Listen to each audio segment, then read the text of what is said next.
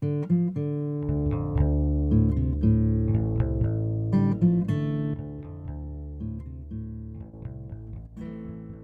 Mendocino County Public Broadcasting, this is the KZYX News for Monday, November 9th.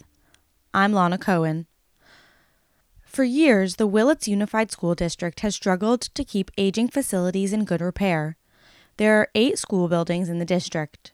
The newest one is from the late 80s, and the oldest one from almost a century ago. At Willits High School, the parking lot is badly in need of an upgrade, and at Blosser Elementary, the roof is leaking. Despite the urgency of these issues, School District Superintendent Mark Westerberg couldn't do much about it because there was no money to deal with the rapidly deteriorating buildings. But last week, that changed. Here's Westerberg to explain what happened last Tuesday at the ballot boxes. We were fortunate enough to have Measure I on our ballot, and Measure I passed the measure we put on there, the bond issue, is to raise $17 million over the course of about 10 to 12 years to fix and repair our facilities at Willits Unified. The $17 million you just heard Westerberg talk about will come from bonds that the district will take out. This means that the board can choose to borrow money by issuing a bond up to $17 million over the course of the next 10 to 12 years. And so the program is really designed where my board can control the amount that they ask for. We're going to look at asking for an assessment that will generate some revenue so we can fix some really critical things. They are going to be fixes that people can just drive by in their car and they're going to see a lot of them. The reason this issue was on the ballot was because the school district's board needed the area's residents to agree to help pay back the $17 million loan over time. Bonds are different than regular loans from a bank for a variety of reasons, but one of the most important is that they usually have a lower interest rate. Over the phone, Westerberg sounded relieved that Measure I passed and that he'll now have the capital to get started on repairs. We have lots of issues with facilities. They're all older buildings. My newest building's 32 years old, and the other ones are 1950, and my high school is actually 1929. But they're great old buildings. They're still very solid. They just need a lot of repair. And so over time, this will give us the funds we need to try and keep them up to standard. The school district does have a general fund they potentially could have used to fix some of the more urgent issues, such as the leaking roof at Blosser.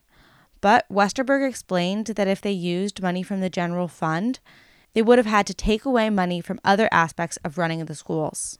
We're extremely grateful that the community supported us to continue to fix these because the only other choice would be to take these dollars out of our general funds, which means we would have less programs or staff available for kids.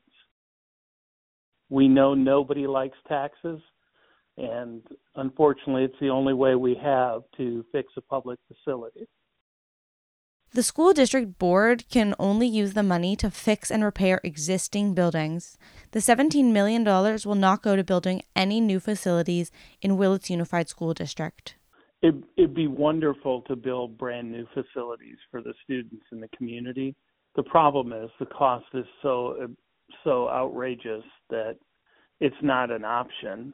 We couldn't even ask for that kind of money based on our property values at Willits, so that wasn't even an option.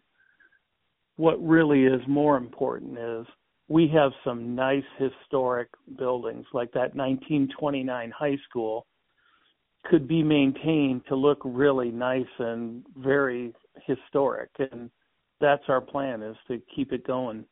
And you know building new we don't need more facilities because we have more students.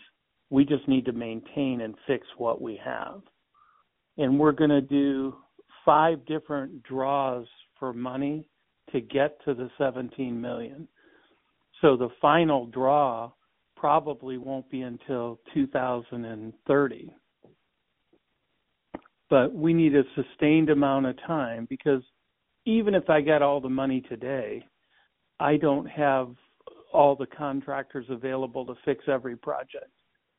And that's really not what's necessary. What's necessary is us to have a fund to continue to fix and repair. Our facility is old enough that we sometimes can't set a priority list because sometimes something breaks that's critical and we have to fix it immediately. And this would allow us to be able to fix it immediately, even if it wasn't on our initial priority list. Westerberg said he would like to get started on repairs this summer.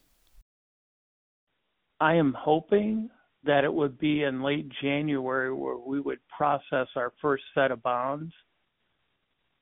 And so by springtime, you know, when spring comes around, I'd like to be able to be taking bids on the roof at Blosser and the parking lots. So as soon as we hit summer, those can all start getting done. For KZYX News, I'm Lana Cohen.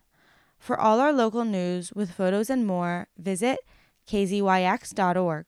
You can also subscribe to the KZYX News podcast at Apple Podcasts, Spotify, or wherever you get your podcasts.